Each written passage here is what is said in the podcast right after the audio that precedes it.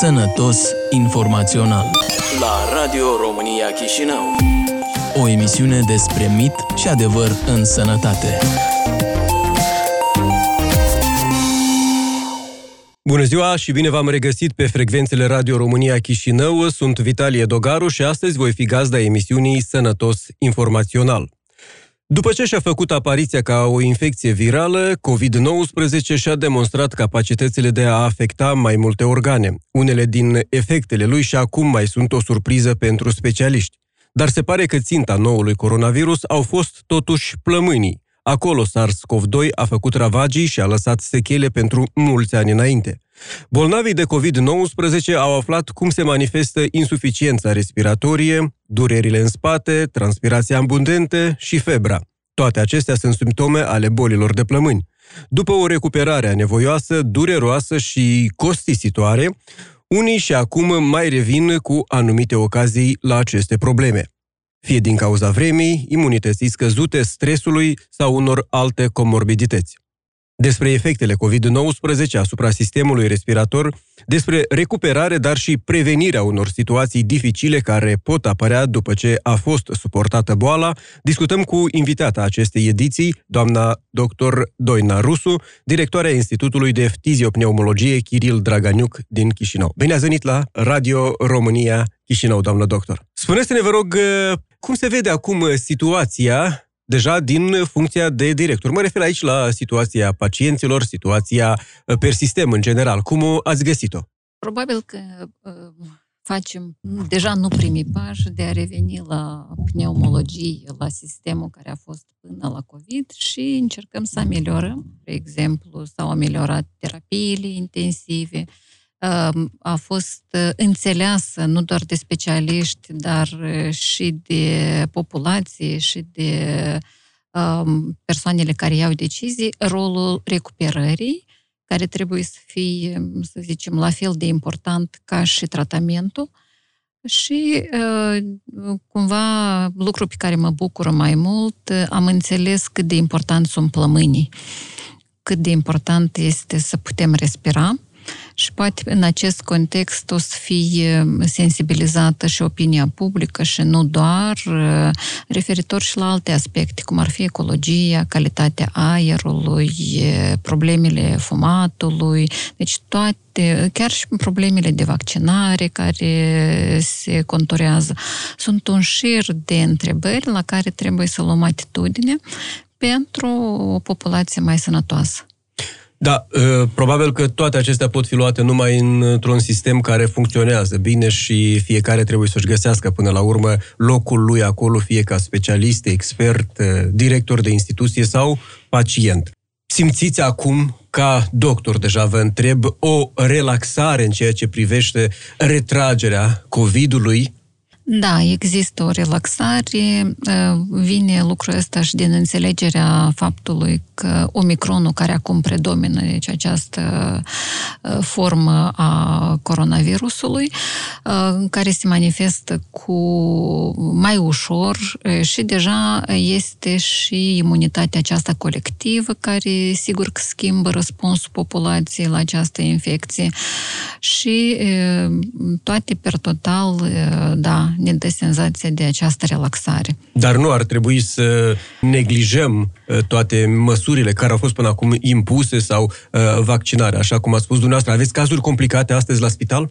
Nu, cazuri complicate sunt tot mai rare, dar într-adevăr nu trebuie să ne relaxăm, fiindcă sunt și alte infecții. Încă nu a fost anulată importanța virusului gripei, uh, nu a fost anulată necesitatea de vaccinare anuală cu vaccinul către gripa sezonieră, în special în grupurile de risc, fie cei care fac medicină și sunt în contact cu pacienții sau pacienților cu comorbidități, deoarece sechelele post-gripale, deci după suportarea unei forme severe de gripă, nu sunt mai puțin importante decât cele care rămân după o infecție COVID. De asemenea, trebuie să fim și um, pregătiți Uh, să facem față unei noi eventuale uh, apariții de altă tulpină, fie coronavirus sau un alt virus uh, cu potențial mare de mutare. Nu știm cum, ce va urma după coinfecția, virus, grip, deci ceea ce urmează, vorba aceea, unul Dumnezeu știe, dar noi, ca și specialiști, ca și reprezentanții a sistemului medical, trebuie să fim pregătiți să facem față, deci să nu mai fim luați prin surprindere, așa cum s-a întâmplat la începutul pandemiei, când chiar nu am fost pregătiți pentru o infecție, o pandemie de așa amploare. Da, sper că acești doi ani de zile ne-au uh, învățat uh, ceva important este, acum a, a spus și noastră, să fi luat ceva din această experiență, să nu ne trezim ca de obicei luați prin surprindere. Uh, Spuneți-ne, vă rog, uh, Institutul de Ftiziopneumologie a fost implicat în uh, tratarea bolnavilor cu uh, COVID, inclusiv ați avut și cazuri complicate. Cum s-au manifestat COVID-ul pe fundalul unor comorbidități pe care le aveau pacienții și cunoaștem că Republica Moldova nu stă bine la capitolul tuberculoză, avem foarte multe cazuri de bronșite și alte afecțiuni ale plămânilor. Da, într-adevăr, institutul a fost implicat în uh, acordarea asistenței medicale pentru pacienții cu COVID-19. Uh, nu a fost o preselecție acestor pacienți, deci nu au fost spitalizați doar pacienții cu comorbidități pulmonare. La acel moment uh, încercam să facem față tuturor adresărilor. Dacă inițial atitudinea fusese chiar la debutul pandemiei că sunt spitalizați toți pacienții. Ulterior, deci în institut au fost spitalizați și cei cu forme de gravitate moderată. Ulterior, sigur că beneficiau de spitalizare doar cei cu pneumonii, cu forme severe, cei care au necesitat uh, terapie intensivă și aici am fost implicați uh, la maximum. Uh, s-a recunoscut importanța comorbidităților pulmonare, dar în special a bron bronhopneumopatii cronice obstructive, deci bronșita cronică sau boala fumătorului, o mai numim noi, ca și un factor de risc important pentru formele severe de COVID-19. Alte patologii, cum ar fi, de exemplu, astmul bronșic, nu, nu s-au confirmat printre bolile cu impact sever asupra evoluției. Ba, din potrivă, cumva tratamentele acestea de fond sau cronici pe care le iau astmaticii aveau și un efect de protecție de a dezvolta forme severe. Am avut și secții COVID, cu infecția COVID cu tuberculoză. Nu au fost foarte mulți pacienți și puțini din ei au dezvoltat forme severe. Poate undeva, deci au fost la debutul pandemiei și niște speculații dintre interacțiunile acestea între vaccinarea sau imunitatea antituberculoasă ca un efect benefic asupra, um, cum benefic să zicem, nu uh, complicat a infecției COVID-19 și noi lucrul ăsta cred că l-am și sesizat așa. Deci pacienții uh, aceștia cu coinfecție nu au fost foarte severi. Dar cum vă uh, explicați? Um, deci, iarăși, probabil este într-adevăr o o explicație în modul uh, sistemului imunitar, răspunsului sistemului imunitar la pacienții cu infecția tuberculoasă. Uh, deci, doar la început uh, erau și publicații că pacienții care au fost vaccinați uh, cu vaccinul antituberculos dezvoltă o uh, infecție mai puțin severă sau nu fac uh, formele cele fulminante. Și undeva se mai făceau și niște presupuneri că unele din tratamentele antituberculoase ar avea și un efect benefic pe, ca și efect antiinflamator. Deci, până la urmă, asta, acestea au fost explicațiile că nu toate le cunoaștem până la urmă, nu toate întrebările și-au găsit răspunsul, doar din ceea ce am observat noi, că pacienții cu tuberculoză totuși foarte rar au dezvoltat forme severe. Mai mult cei imunocompromiși sever, pacienții cu cașexie, cu imunitatea mult suprimată, aveau și riscul de a face și forme severe de COVID. Cel mai mult, totuși, printre factorii de risc s-au manifestat diabetul zaharat și uh, patologiile cardiovasculare. Și pacienții cu uh, neoplazii, cu boli oncologice, doar că chiar grupul acesta a fost totuși uh, selectat sau direcționat în Institutul Oncologic, în secțiile. Da, din ceea ce spuneți dumneavoastră și cu permisiunea dumneavoastră am să menționez încă o dată importanța vaccinării fie că este vorba de vaccinul uh, antituberculoză, fie că este vorba de vaccinul anticovid. Ați simțit cumva o schimbare de accente după ce tot mai multă lume uh, și-a administrat uh, vaccinul uh, anticovid? Mă refer aici la uh, număr, mă refer aici la starea pacienților atunci când ajungeau la uh, Institutul Fiziopreumologic. Da, l-am simțit în perioada, uh, deci cam trei, să zicem, trei luni după ce s-au început vaccinările, adică s-a admit meeting pacienți, un număr important de persoane au fost vaccinați sau chiar peste șase luni când deja se făcuse și a doua doză, se schimbase profilul pacienților spitalizați. Deja cei spitalizați erau practic nevaccinați și pacienții vaccinați care erau cu comorbidități, spitalizați, mortalitatea a fost mai mică printre ei. Deci chiar noi discutam între colegi că, uite, pacientul ăsta, dacă nu ar fi fost vaccinat cu jumătate de an în urmă, nu cred că reușeam să-l punem pe picioare, adică nu supraviețuia, dar uite, dintr-o formă atât de gravă, a supraviețuit, a mers acasă, a fost ulterior monitorizat, adică cu o dinamică mai bună. Deci ceea ce am simțit noi și, de fapt, lucrurile astea sunt confirmate și prin studii, prin uh, studii epidemiologice. Uh, și la această etapă deja venise și, venise și formele astea, variantele mai puțin um, contagioase sau să zic mai puțin virulente a COVID-ului, a SARS-CoV-2, ori a fost o coincidență, ori într-adevăr a fost uh, uh, și determinat de această interacțiune între imunitatea colectivă și evoluția virusului. Virusului. Pentru că spuneați de monitorizare post COVID, vreau să vă întreb cât de des se întâmplă ca foștii pacienți de COVID să revină deja uh, la spital cu o altă maladie de plămâni. Aici, probabil, din start trebuie să-i diferențiem uh, pacienții cu manifestări de long COVID sau sindromul post-COVID și cei care sunt cu sechele. Um, dacă vorbim uh, despre long COVID,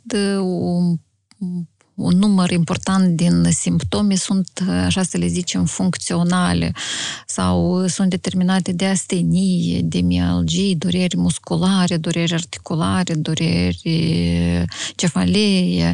Deci un, un șir de simptome, chiar și subfebrilitate sau anumite modificări în analizele de laborator, Acestea au și o explicație la ora actuală. Este demonstrat că virusul poate să persiste, de exemplu, în celulele intestinului până la șase luni și menține deci acest profil proinflamator.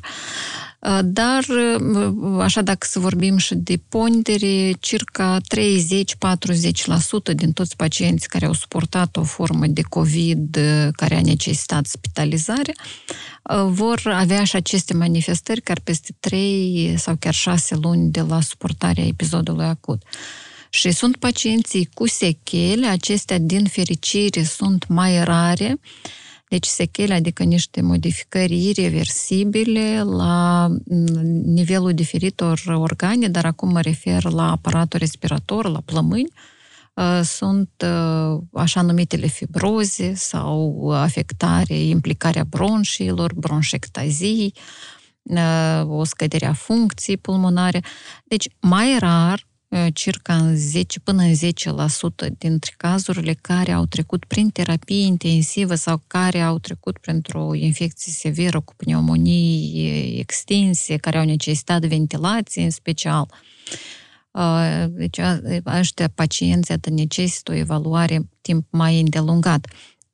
Cât de respitalizările după suportarea unui episod acut, sigur că au fost determinate probabil cel mai des de complicațiile gastrointestinale, gastrite, pancreatite, enterocolite, complicațiile tratamentului antibacterian, cu dismicrobism, cu enterocolitele pseudomembranoase, de asemenea complicațiile cardiovasculare, complicațiile pulmonare ar fi grefarea unei infecții bacteriene deja pe fondalul unei imunități mult suprimate, deci un lucru care deja l-am confirmat, l-am observat, că o infecție virală severă, fie prin SARS-CoV-2, fie uh, fac și o paralelă cu infecția cu virusul gripei, lasă o perioadă după sine cam de 3-6 luni cu o imunitate mult compromisă. Deci la pacienții cu comorbidități, cum ar fi diabetul zaharat, cum ar fi pacienții cu insuficiențe renale, hepatice, pacienții cu neoplazii, sunt predispuși să contracteze infecții, fie din societate, fie din spitale, infecțiile nozocomiale, au fost și acestea o într-o uh, pondere importantă, nu doar în Moldova, în toată lumea, deci uh, suprainfecțiile bacteriene. Și acestea, sigur că au determinat respitalizări. Uh, un număr mai mic de pacienți, deja cei care au fost respitalizați în secțiile de recuperare, deci un număr de pacienți după suportarea formelor severe au necesitat kinetoterapii, terapii de recuperare, de oxigenoterapie și această perioadă de revenire la un statut cât de cât funcțional, normal, poate să dureze și două-trei luni. Ca să revenim acum la plămâni, doamnă Rusu, acele sechele cu care au rămas uh, pacienții, mai ales după ce au suportat, cum a spus dumneavoastră, o pneumonie complicată, o pneumonie care uh, s-a extins uh, pe o suprafață foarte mare a plămânilor, fibrozele care au apărut în urma acestor probleme. Cum arată astăzi un plămân al unui fost bolnav de COVID care a trecut, să zicem, printr-o formă medie spre complicată? Dacă la formă medie spre complicat, manifestările acestea sau sechelare uh, sunt uh, cu impact mic asupra funcției pulmonare, din fericire. Chiar dacă și-a rămas o zonă de fibroză, o modificare a arborelui bronșic, uh, deci la un număr foarte mic de pacienți, acestea sunt cu insuficiență respiratorie sau cu dereglarea funcției ventilatorii semnificativă.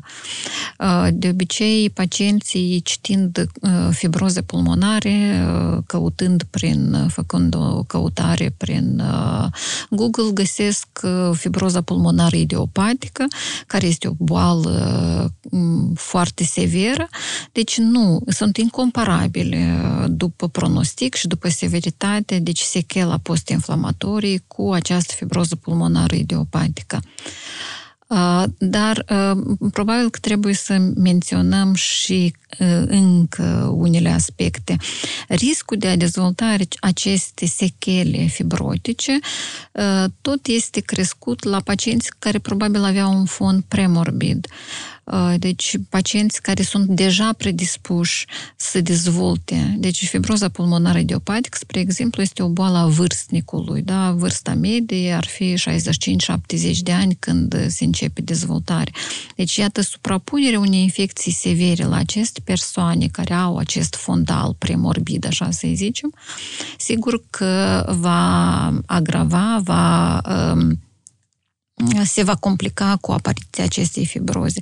Și probabil, iată, noi vedem acești pacienți și sigur este un număr, iarăși, repet, nu este atât de mare, dar sunt pacienți cu fibroze post-COVID pe care ulterior îi tratăm, îi monitorizăm ca și pacienții cu fibroze.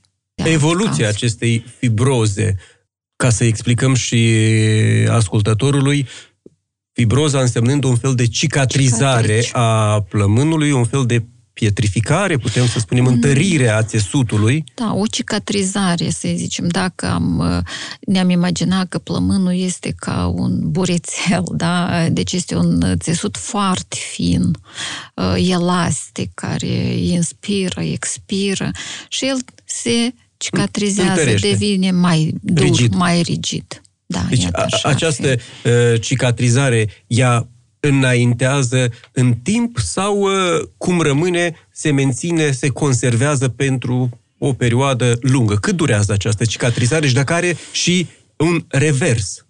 Revers nu va fi, deoarece din start o cicatrizare înseamnă un proces irreversibil, uh, doar că în perioada imediat după uh, episodul acut nu este, nu că nu este corect, dar nu putem spune cu siguranță că uite, ăsta e procesul fibrotic. Adică procesul de involuție va dura până la 12 luni. Deci ce a fost acut, ce a fost inflamator, se va reduce, iar ceea ce uh, rămâne deja fibros cu țesut conjunctiv în exces va duce la o sechelă irreversibilă. Sigur că în timp aceste procese vor progresa. Uh, vor Și când progresa... vorbiți de timp, vorbiți de ani. De ani, vorbesc de ani uh, și vorbesc încă și de funcții de expuneri.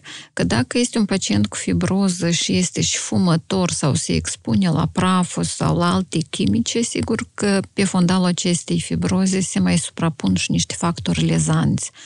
Uh, fum, cel mai des este fumul de țigară și toate componentele din arderea tutunului sau a biomasei. De exemplu, la noi este valabil focul în sobe cu lemn, cu cărbune în casele rău aerisite. Deci expunerea aceasta la arderea de biomasă este la fel de Periculoasă. Uh, periculoasă. Și, uh, de asemenea, pe această fibroză, suprapunerea și altor factori, cum ar fi răcelele, infecțiile.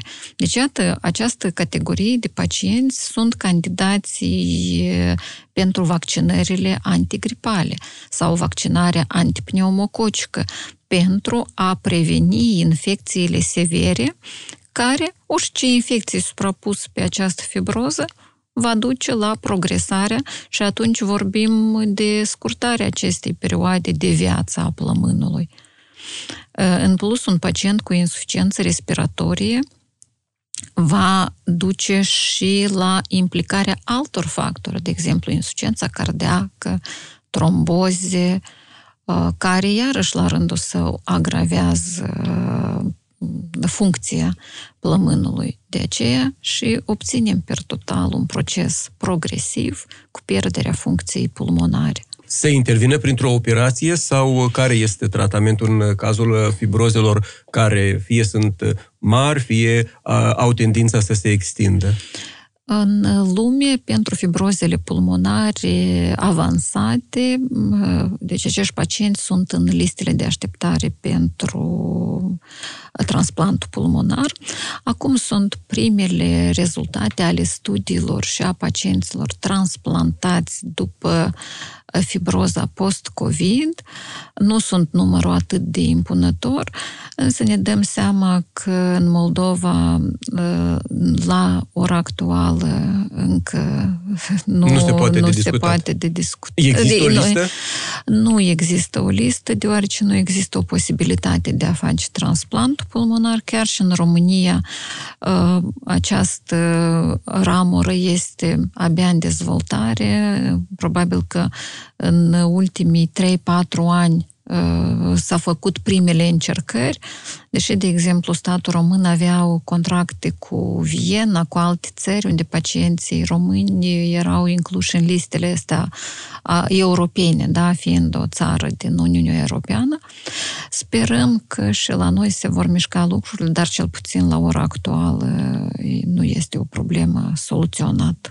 Și cum trebuie să se mențină atunci pacientul care uh, are uh, o fibroză, fie că este o urmare a COVID-ului, fie că este o urmare a unei bronșite sau uh, tuberculoze. Cum ar trebui el să se mențină? Și aici uh, le atragem atenția și ascultătorilor pentru că uh, fibrozele pot fi descoperite în urma unei radiografii, probabil, tomografie, tomografie computerizată. computerizată, care iarăși este o investigație costisitoare. Doar în baza unei tomografii sau radiografii pot fi identificată această fibroză. Câte persoane, să zicem astăzi, în Republica Moldova, cu aproximație, doamnă doctor, au o astfel de complicație a sistemului respirator? Ca și complicații post-COVID sau ca și număr total a pacienților cu pneumopatii, noi le zicem pneumopatii interstițiale sau pneumofibroze, așa ca să fie mai accesibil. Deci, per total, sunt câteva sute în Republică diagnosticați. Acești pacienți trebuie referiți obligator la pneumolog, fiindcă este un subiect pe care îl, îl cunoaște și are competență doar un pneumolog cu pregătire, în, cu competențe în acest domeniu. Da, există fibrozare latentă care să nu fie observată de către pacient bolnav? Da, este o perioadă când insuficiența de aer apare la un efort. Mulți pacienți o interpretează ca și o lipsă de antrenament sau scăderea toleranței la efortul fizic. Sunt un șir de pacienți care prezintă tuse cronic ca și primele manifestări și doar când aceste simptome progresează în timp, se agravează, pragul de efort fizic devine tot mai mic, deci pragul la care apare această... Atunci pacientul se adresează. Deci, în stadiile inițiale, o radiografie este prea puțin informativă și poate fi omisă și de un medic generalist. De aceea, deseori acești pacienți sunt diagnosticați în etape avansate. La ora actuală sunt și doar câteva medicamente care și-au demonstrat eficiența în reducerea a acestei viteze de progresare a fibrozei. Deci nu a o întoarce, că iarăși este un proces irreversibil, dar cel puțin um, reducem progresarea în timp a proceselor fibrotizante și a pierderii volumelor. De asemenea, sunt um, evitările, iarăși, expunerii la factorii cu impact, uh, fumat, uh, prafuri sau infecții. Și uh, aici și ia rolul recuperarea respiratorie și probabil și modificarea, schimbarea modului de viață a pacientului, nu prin scoaterea efortului fizic, dar prin acomodarea la alte activități, efectuarea altor activități pentru a utiliza uh, energia și oxigenul cât mai optim. Da? Deja nu mai poate face activități fizice, să le zicem, importante, cu consum excesiv de oxigen, cu deci cumva se modifică și stilul de viață. În același timp, un mod activ cu practicarea, cu mișcare, cu practicarea sportului adecvat, cu plimbări, cu evitarea factorilor nocivi, permite să ducă un mod de viață cât de cât calitativ. Da. Dacă mai avem ceva de adăugat la fibroze, aceste sechele care sunt lăsate fie de COVID, fie de alte maladii asupra uh, plămânilor. Înțeleg că oricum în perioada uh, pandemică lucrurile s-au complicat la acest capitol, pentru că și COVID-ul a lăsat uh, sechele, mai ales în urma unor pneumonii grave, să ne referim acum și la capitolul pneumonii. Cum stăm la acest capitol? Pentru că deocamdată în Republica Moldova numărul persoanelor care și-au administrat un vaccin care ar putea să tempereze o dezvoltare a anumitor forme de pneumonie este încă foarte mic. Care sunt riscurile pneumoniilor și cu atât mai mult că, iată, intrăm în sezonul preferat al acestei maladii. Pneumoniile întotdeauna au fost uh, un grup de patologii cu un risc major de mortalitate, dacă aș, așa m-aș referi la câteva date generale, pneumoniile în mortalitatea infecțioasă întotdeauna au fost, printre cauze, au ocupat topul cauzei mortalității infecțioase, iar ca și mortalitate generală în țările UE pe locul 4 într-o mortalitate generală pe tot globul pământesc, e locul 4-5. Deci este o patologie importantă. Poate lucrul ăsta s-a înțeles datorită, s-a înțeles mai pe larg, de publicul larg, datorită uh, pandemiei, dar noi specialiștii înțelegem că este o boală de care o urgență pentru respirologi. Uh, și la ora actuală puține uh, zicem, intervenții care și-au demonstrat eficiența prin reducerea mortalității avem confirmate prin studii, asta este stopatul fumatul și astea sunt vaccinările. Vaccinările antipneumococică, vaccinările antigripale și la ele uh, o să adere și vaccinarea anti-COVID, deoarece și uh, SARS-CoV-2 sau SARS, uh, infecțiile astea coronavirale, și-au demonstrat uh, impactul. Dar sunt și un șir de alte infecții și aici, probabil, ținând sau profitând de faptul că sunt ascultate poate de un public mai larg decât uh, ceea ce pot face în spital, este important și apariția și răspândirea a bacteriilor cu rezistență. Deci COVID-ul, pe lângă ceea ce a adus uh, ca și sechelă, a mai adus și o creștere a antibiorezistenței datorită utilizării pe larg, uneori excesive, uneori neargumentată a antibioticelor și aceasta per total a dus la o uh, augmentare a antibiorezistenței. Și iată, uh, uh, fiindcă înțelegem că pneumonia întotdeauna înseamnă o interacțiune dintr-un organism uh, uman, în cazul dat, cu o imunitate și, de cealaltă parte, este un microorganism cu anumiți factori virulenți. Unul dintre virulenți sau din factorii ăștia agresivi este și rezistența antimicrobiană. Și atât cum va evolua pneumonia depinde de această interacțiune. Acum, prin ce putem noi să intervenim, să ameliorăm? Sigur că este o imunitate bună și aici ține tot ce cunoaștem noi de un mod sănătos de viață. O imunitate bună înseamnă respectarea calendarului de vaccinare și um, evitarea unor tratamente nesusținute din punct de vedere profesionist. Orice tratament antibacterian trebuie să fie strict după o indicație a unui medic specialist. Uh, orice uh, tuse care durează mai mult de trei zile și nu se încadrează într-o tuse a răcelii, trebuie să fie o indicație de a face un consult la inițial medicul de familie. Cazurile care depășesc competenții medicului de familie vor fi ulterior redirecționate la medicii specialiști. Iată prin ce putem noi interveni.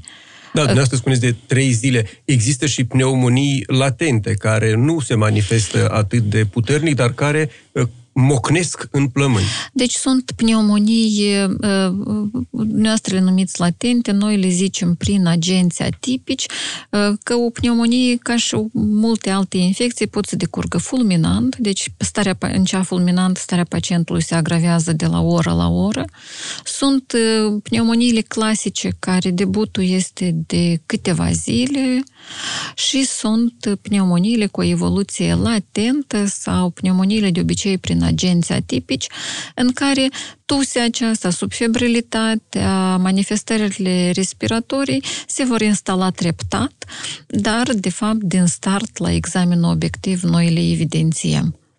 Deci, uh, un pacient cu pneumonie va fi cu manifestări radiologice, de aceea o infecție cu radiografie normală, noi de obicei o interpretăm prin alte patologii, fie bronșită, fie răceală, fie o infecție virală, iar pneumonia de obicei are și o traducere radiologică, imagistică, pe care noi o confirmăm. Într-un interviu acordat Sănătate Info atunci când ați fost numită directoarea Institutului de Ftiziopneumologie din Chișinău, ați menționat că a venit timpul ca sectorul să se focuseze nu doar pe tuberculoză, dar și pe alte maladii ale sistemului respirator. Am vorbit până acum despre câteva cel puțin, că ei sunt mai multe maladii ale sistemului respirator. Aș vrea în câteva cuvinte să vă referiți acum, doamnă Rusu, și la situația cu tuberculoza în Republica Moldova, pentru că, din nefericire, este încă o maladie care nu a putut fi ținută sub control, așa cum ne-am dorit. Există încă foarte multe focare. Uh, ce se întâmplă la acest capitol și de ce nu reușim să depășim situația? Și la capitolul tuberculoză, sigur că mai sunt, mai avem rezerve, strategia uh, a OMS de a stopa tuberculoza. Uh, se, da, se demonstrează că termenii care au fost propuși nu sunt realizabili completamente. Uh, aici a intervenit și pandemia, deci, în uh, reducerea eforturilor în uh, abordarea pacienților cu tuberculoză. Dacă să vorbim de uh, situația epidemiologică, ca și indicator este o scădere în toată lumea. Această scădere a incidenței, a numărului de cazuri, a numărului, a mortalității, în mult a fost influențată și de adresabilitatea scăzută a populației, de aceea, anul acesta, anul care urmează, de fapt, o să ne demonstreze care este situația reală. Uh, numărul de cazuri noi este, are un trend ușor în creștere, dar per total numărul de cazuri a scăzut. Problema care se observă în Republica Moldova și în mai multe țări din uh, spațiul ăsta uh, post-sovietic, să-l numim, uh, este incidența crescută a formelor cu rezistență. Deci, la ora actuală s-au făcut pași buni în implementarea noilor regimuri terapeutice. Deci, la ora actuală s-au făcut schimbări importante în tratamentul. Deci, dacă câțiva ani în urmă tratamentul unui pacient cu tuberculoză multidrog rezistentă era de la 12 până la 24 de luni, acum sunt scheme scurte 6-8 luni cu eficiență demonstrată și ele se aplică pe larg uh, în Republică. Um, sperăm că lucrul ăsta uh, o să-și uh, aducă aportul unul pozitiv și în reducere. Unde o altă problemă este uh, implicația uh, să zicem, a comunității sau autorităților locale în suportul și în evidențierea pacienților din grupurile vulnerabile, fiindcă, în primul rând, este o boală a păturilor sărace, social vulnerabile, cu o adresabilitate scăzută la medic, cu depistare întârziată și cu răspândirea acestei infecții în societate. Deci, atât la capitolul ăsta trebuie să depunem mai multe eforturi. Sunt organizațiile non-guvernamentale care preiau un șir de sarcini de screening a populației, de evidențiere a acestor cazuri, dar mai avem aici de depus eforturi, fiindcă rezolvarea tuberculozei este prin depistarea precoce, tratamentul corect și prin asta se întrerupe lanțul acesta de transmitere a infecției în societate. Da, o să ne referim acum în câteva minute, doamnă Rusu, pe finalul acestei emisiuni și la felul cum înțelege lumea tratamentul bolilor respiratorii, pentru că una este adresarea la un medic care poate să recomande deja un tratament medicamentos și totodată unii medici Uh, vorbesc despre fitoterapie, diferite ceaiuri care pot îmbunătăți starea pacientului. Uh, care ar fi aceste uh, modalități de a îmbunătăți starea pacientului cu maladie respiratorie sau chiar preveni? Există astfel de soluții în fitoterapie?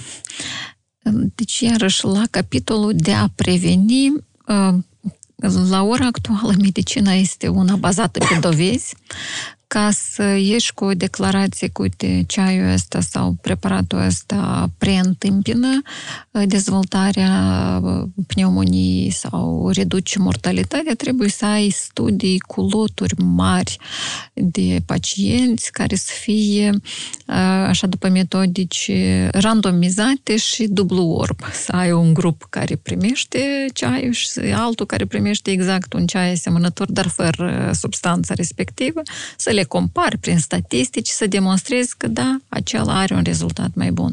Iată atunci noi putem să fim foarte siguri. Atâta timp cât nu avem aceste studii, noi putem doar presupune sau ne bazăm pe niște studii și observații mai mici. De aceea, declarațiile noastre nu mai pot fi atât de ferme. Da, nu mai pot fi atât de, nu pot fi atât de convinsă că, uite, lucrul ăsta ar putea ajuta.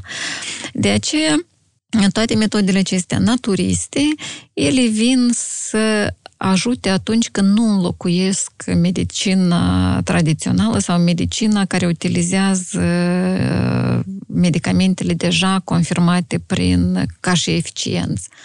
Atunci când nu încercăm să înlocuim, da? Când uh, acel preparat naturist uh, nu scoate de pe lista de tratament uh, medicația obligatorii. Eu vă mulțumesc foarte mult, doamnă Rusu, pentru aceste discuții pe care le-am avut aici, pe marginea efectelor pe care încă le mai resimțim în urma COVID-ului. Vă mulțumesc uh, pentru că ați acceptat să discutăm despre aceste provocări. Le mulțumesc și radioascultătorilor pentru că au fost alături de Radio România Chișinău și emisiunea Sănătos Informațional. Vitalie Dogaru vă de întâlnire într-o altă miercuri. Rămâneți cu noi! Sănătos Informațional la Radio România Chișinău. O emisiune despre mit și adevăr în sănătate. Acest proiect este finanțat de Ambasada Statelor Unite ale Americii în Republica Moldova. Opiniile exprimate aparțin autorului și nu corespund neapărat celor ale Ambasadei SUA.